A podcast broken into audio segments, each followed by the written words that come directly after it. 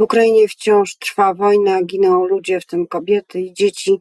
Trwa ewakuacja ostatnich cywilnych mieszkańców Bachmutu. Nie wszyscy z nich chcą e, wyjeżdżać z tego miasta, mimo że ono już prawie nie istnieje. A w Polsce e, kampania wyborcza, bo tak już można ten czas e, nazywać, brawurowa obrona ministra Przemysława Czarnka przez koalicję rządzącą, 231 głosów i ani jednego więcej, ale świat, świat żyje przeciekami, wyciekami tajnych dokumentów w Stanach Zjednoczonych i konsekwencjami, jakie może ten fakt przynieść. Między innymi o tym będę rozmawiała już za chwilę z moim gościem, Zuzanna Dąbrowska. Dzień dobry. A moim gościem jest ekspert Fundacji e, Batorego, Krzysztof Izdebski, specjalista e, do spraw dostępu do informacji, przejrzystości życia publicznego. Dzień dobry. Dzień dobry, witam serdecznie. FBI wczoraj aresztowała 21-letniego żołnierza amerykańskich sił powietrznych z Massachusetts, który na takim e,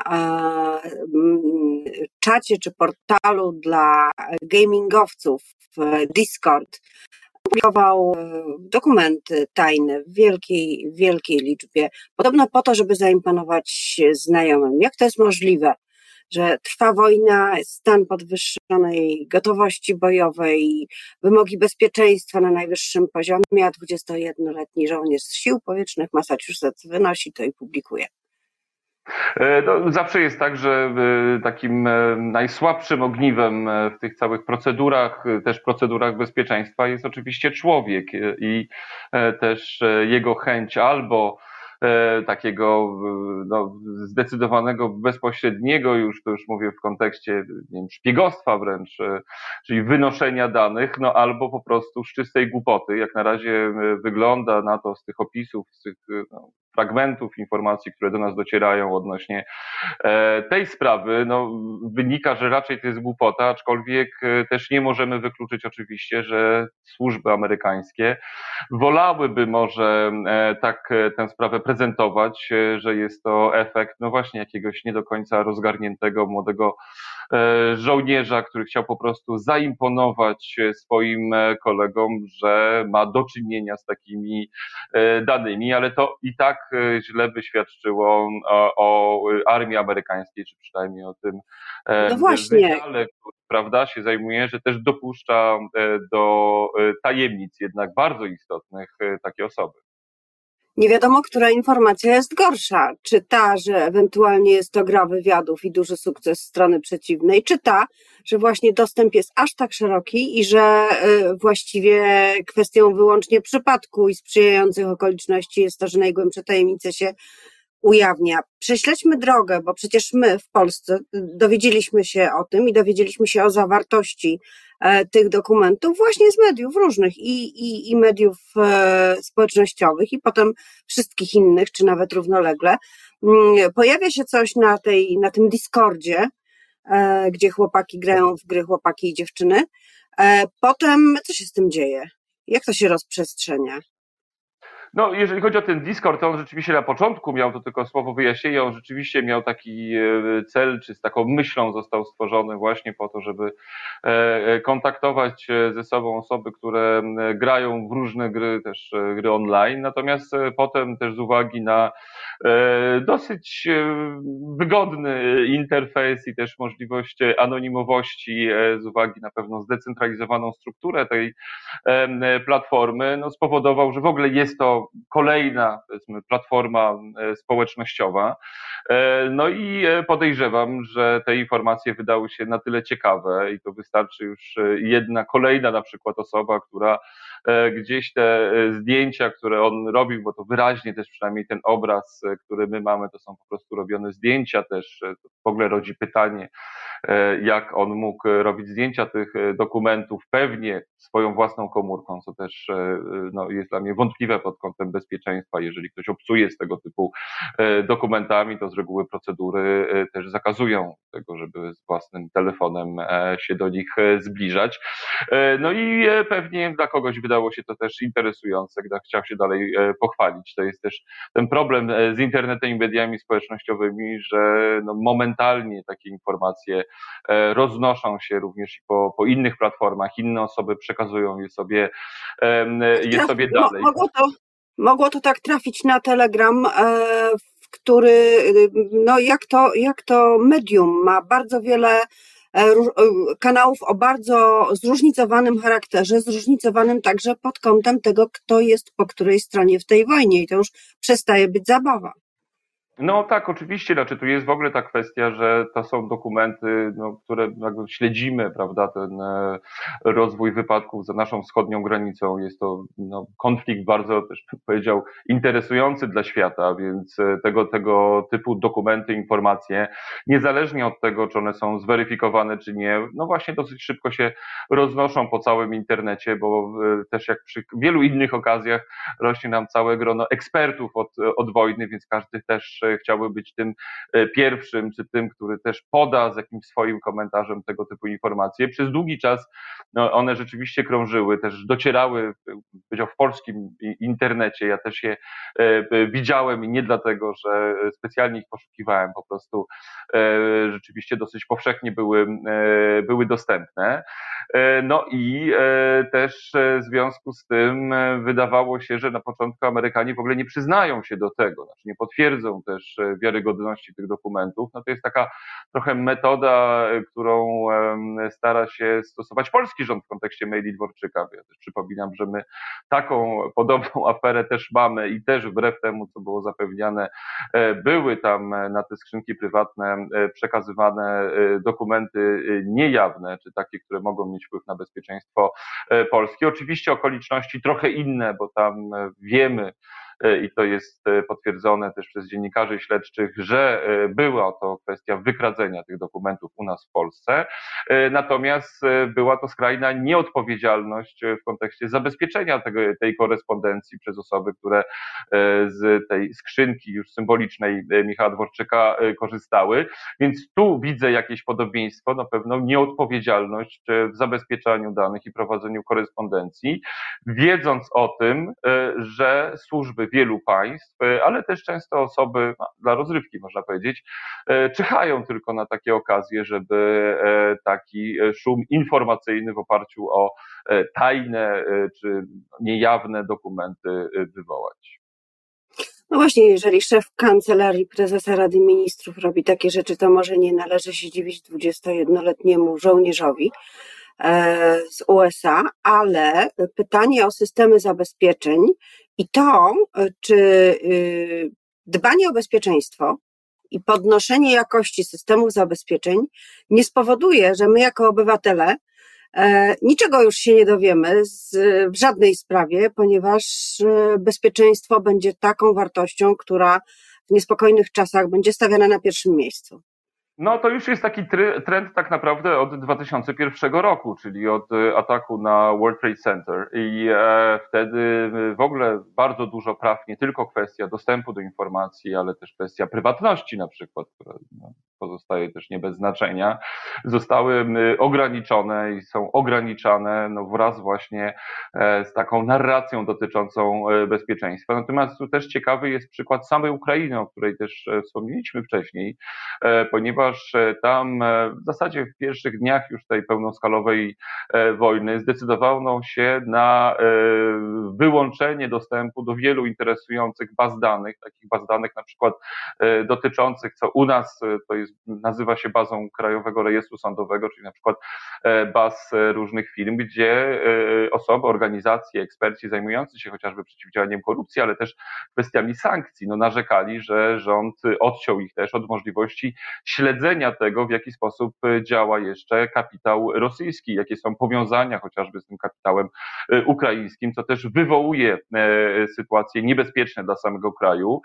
No i tam może nie masowe, ale dosyć duże protesty ze strony właśnie tych środowisk w stosunku do tych decyzji trwają, ponieważ no, uważa się, że też ograniczanie, nadmierne ograniczanie danych może de facto wywołać również pewne niebezpieczeństwo. Co więcej, Też spotkałem się ostatnio ze znajomym, który zajmuje się dostępem do danych dotyczących zagrożeń ze strony, czy potencjalnych takich zagrożeń radioaktywnością tak, czyli funkcjonowaniem elektrowni atomowych właśnie w Ukrainie. Wiemy, że to jest poważny problem, szczególnie, że wojska e, rosyjskie też e, no, interesują się, okupują też jedną z elektrowni atomowych. E, I tam na przykład też, co dla niego i dla jego środowiska jest niezrozumiałe, rząd Ukrainy zdecydował się na to, żeby wyłączyć taki powszechny dostęp do informacji o radioaktywności, kiedy jednocześnie sami Rosjanie taki dostęp i tak mają, więc są czasami właśnie powody niezrozumiałe, takie, które mogą wywołać wręcz e, e, niebezpieczeństwo dla interesu publicznego, dla zdrowia publicznego, no właśnie pod płaszczykiem tego, e, tego bezpieczeństwa. Stąd też na przykład w 2013 roku zostało opracowane przez kilkaset, nie przesadzam tutaj wcale, organizacji pozarządowych, ekspertów z całego świata, tak zwane zasady Strzwane. Strzwane to jest takie, taka miejscowość w Republice Południowej Afryki, w której akurat doszło do spotkania podsumowującego te prace i, i zbierające je w jakiś jeden dokument, gdzie tam wyraźnie się mówi o tym, e, że e, no, ta przejrzystość jest jednak podstawową zasadą, a wszelkie kwestie dotyczące ograniczeń dostępu do informacji ze względu na bezpieczeństwo państwa muszą być rzeczywiście ściśle ograniczone i uzasadnione interesem e, publicznym, że dopuszcza się to, że nawet jeżeli jest podjęta jakaś decyzja ze strony władz, e, żeby określić jakiś dokument, jakieś informacje jako informacje niejawne, to jednak za każdym razem e, powinno się wyważać właśnie ten interes, czy nie jest tak czasem, e, że udostępnienie pewnych informacji nie jest bardziej korzystne dla interesu publicznego. To jest, już tak podsumowując, no to, to, to jest trochę taki case by case, tak, czyli trzeba za każdym razem jednak ważyć e, tego e, typu informacje, a nie decydować raczej o tym, e, że z założenia pewne informacje nie są, nie są udostępniane. No tak, ale warunki wojenne i ustawodawstwo, mówiąc umownie wojenne, czyli stany wyjątkowe, nadzwyczajne, wszystkie regulacje, które na pewien czas zawieszają pewne prawa, mają to do siebie, że lubią pozostawać ze społeczeństwami. Tak się jakoś dzieje, że rządzący, niezależnie od tego, e, z jakiego obozu politycznego, no może trochę zależnie, ale jednak zdarza się to jednym, drugim i trzecim i pewnie czwartym. E, bardzo lubią takie rozwiązania, no bo one ułatwiają e, rządzenie. Czy nowe instrumenty, takie jak sztuczna inteligencja, słynny chat GPT, mogą być też instrumentem i właśnie pytanie obywatelskim, czy wręcz przeciwnie. E, no jeżeli chodzi o chat GPT, to on rzeczywiście w ogóle niesie za sobą też wiele zagrożeń, chociażby dla, dla prywatności, stąd między innymi decyzja e, włoskiego Urzędu Ochrony Danych Osobowych, żeby wyłączyć dostęp do, do czata e, tymczasowo, dopóki on do tych standardów nie, nie powróci. Natomiast tego typu systemy, chociaż wydają się dosyć skomplikowane, to one generalnie bazują E, na tym, e, do jakich danych same mają dostęp. Więc e, też jeżeli te dane, które rzeczywiście są danymi wrażliwymi dla bezpieczeństwa państwa, no, nie trafiają do ogólnie dostępnych baz danych, czy nie są przekazywane do tych baz danych, które których nawet wewnętrznie korzysta oprogramowanie typu ChatGPT, no to wtedy y, jesteśmy, jesteśmy bezpieczni. Natomiast rzeczywiście, no bo też możemy myśleć o czacie GPT jako takiej super wyszukiwarce, może ona umożliwiać dostęp do tych danych, które gdzieś tam krążą w sieci, jeszcze się nie rozeszły, tak jak właśnie ten przykład, o którym mówiliśmy na, na początku i chat GPT może to E, ten, ten przekaz wzmocnić, czy zamplifikować, czy po prostu pod, e, po, pozwolić na to, żeby e, on się szerzej, szerzej się rozpowszechniał. No tak, ale mamy też jeszcze pytanie o wiarygodność, bo wiemy, przynajmniej ci, którzy spróbowali już szukać różnych informacji w różnych wariantach, że chat GPT, GPT najzwyczajniej w świecie zmyśla czy też e, robi e, bardzo poważne przypisy ze źródeł do informacji prawdziwych, ale przypisy są błędne. W tej sytuacji e, mówienie o bezpieczeństwie jeszcze bardziej się komplikuje. No tak, tak. ChatGPT przede wszystkim on e, no, nie jest e, też wiarygodny w tym sensie, że nie pokazuje nam dokładnie na podstawie jakich e, baz danych, jakich informacji źródłowych wypluł, mówiąc brzydko, swoją, swoją odpowiedź. Więc ta kwestia wiarygodności no, rzeczywiście jest tutaj istotna, ale no, ona w ogóle łączy się chyba też z problemem braku krytycznego myślenia, bo też dosyć często korzystając z tych no, prostszych czy takich może już bardziej e, tradycyjnych e, mediów społecznościowych, czy nawet wyżpopularnych wyszukiwarek, e, no też mamy problem z oceną tego, czy to, co widzimy w internecie, jest prawdziwe czy nieprawdziwe. I grzechem pierworodnym tego nie są technologie tak naprawdę, tylko właśnie to, e, że my gdzieś, i to nie tylko w Polsce, aczkolwiek no, przykład, którego użyję, jest, jest typowo polski, że my gdzieś zakładamy, że no właśnie Słowacki wielkim poetą był i nie kwestionujemy po prostu pewnych informacji.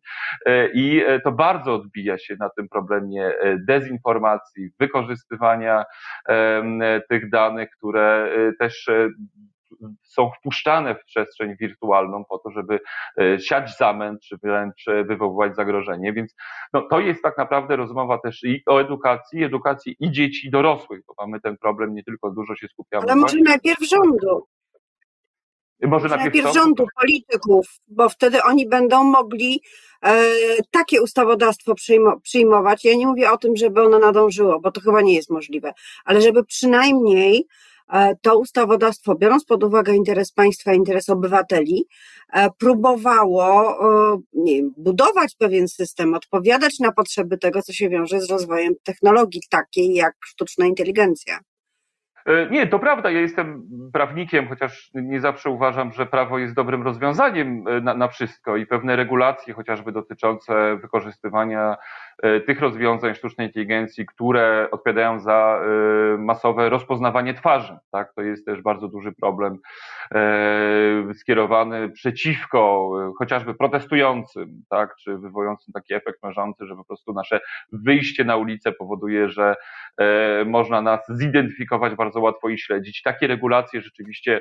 Tutaj są... tylko dodam, że Dodam, że właśnie tej metody y, używa FSB w Moskwie, używało wobec opozycjonistów, którzy dojeżdżali metrem na demonstracje albo wracali z tych demonstracji, ponieważ system rozpoznawał ich twarze, kiedy tylko odchodzili z miejsca demonstracji i śledził ich przez całą drogę metra na przykład, po to, żeby dokładnie rozpoznać skąd są, co robią, albo zablokować ich wyjście następnym razem.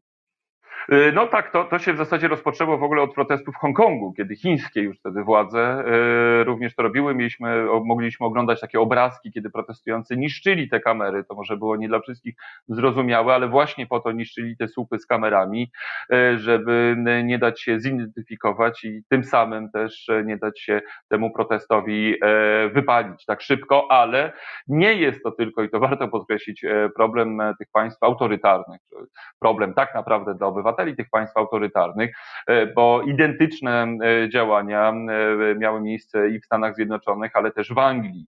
E, gdzie e, też udało się sądownie zatrzymać korzystanie z tego e, typu oprogramowania, ale nie przeszkadzało to politykom i decydentom na to, żeby w ogóle takie obserwacje właśnie z wykorzystywaniem sztucznej inteligencji, z funkcją rozpoznawania twarzy wykorzystywać. Więc to, to jest problem, który dotyczy i demokracji, i państw autorytarnych i rzeczywiście regulacje są tutaj niezbędne. Na, na wielu polach to jest pewnie w ogóle odrębna dyskusja, bo, bo same prace nad tą regulacją dotyczącą sztucznej inteligencji na poziomie Unii Europejskiej są bardzo ciekawe i też e, obserwujemy, jak one nie są doskonałe, e, chociażby przez to, że no, pojawia się nam coś takiego jak ChatGPT, który na początku e, prac, dwa, trzy lata temu e, nad tymi regulacjami e, jeszcze no, nie był e, czymś, co oczywiście był czymś, nad czym się pracowało, ale nie był czymś, co jeszcze było powszechnie, powszechnie stosowane, więc też my za tą technologią nie zawsze nadążymy, nie zawsze ją, ją zrozumiemy, dlatego ja wolę się odwoływać no, właśnie do takiego krytycznego myślenia i w ogóle do bycia, do posiadania krytycznego rozumu. Znaczy, to są takie rzeczy, które niezależnie od tego, jakie, jakie to będą technologie, gdzieś naturalnie poddają nam, czy poddaje nam to wątpliwość, wiarygodność tych danych i próbę e, też e, znalezienia odpowiedzi na to, czy te dane, którymi się zapoznajemy, są, są prawdziwe, czy nie. I tak samo, jak mówiłem, no w przypadku, bo tutaj został też wywołany rząd w kontekście właśnie regulacji. No, czy regulacje zmienią to, że mimo afery y, z maili Dworczyka. W dalszym ciągu ta korespondencja była prowadzona na prywatnych skrzynkach. E, czy samo prawo coś zmieni? Znaczy ja nie mam tutaj może takiego optymizmu co do e, tej kształtującej postawy społecznej funkcji prawa w każdym przypadku. Tutaj wydaje się, że jest potrzebny no, zdrowy rozsądek, zaufanie, też chyba zaufanie do własnych służb, bo jedna przecież z teorii, które pojawiły się przy okazji maili Dworczyka jest taka, że większe zaufanie było do tych prywatnych operatorów skrzynek e, niż do operatorów skrzynek. E, niż do własnych ludzi też. Tak. Niż do no. własnych ludzi. To wszystko nie są bardzo optymistyczne stwierdzenia, ale wniosek jest jeden, który zresztą wysuwały przed nami już różne pokolenia, mianowicie taki, że myślenie ma kolosalną przyszłość, szczególnie myślenie kryzyczne. Bardzo dziękuję za tę analizę. Myślimy, proszę Państwa, o wszystkich informacjach, które do nas docierają i które my podajemy dalej. A moim gościem był Krzysztof Izdebski, ekspert Fundacji Batorego, prawnik. Bardzo dziękuję za rozmowę. Miłego dnia. Dziękuję, miłego dnia.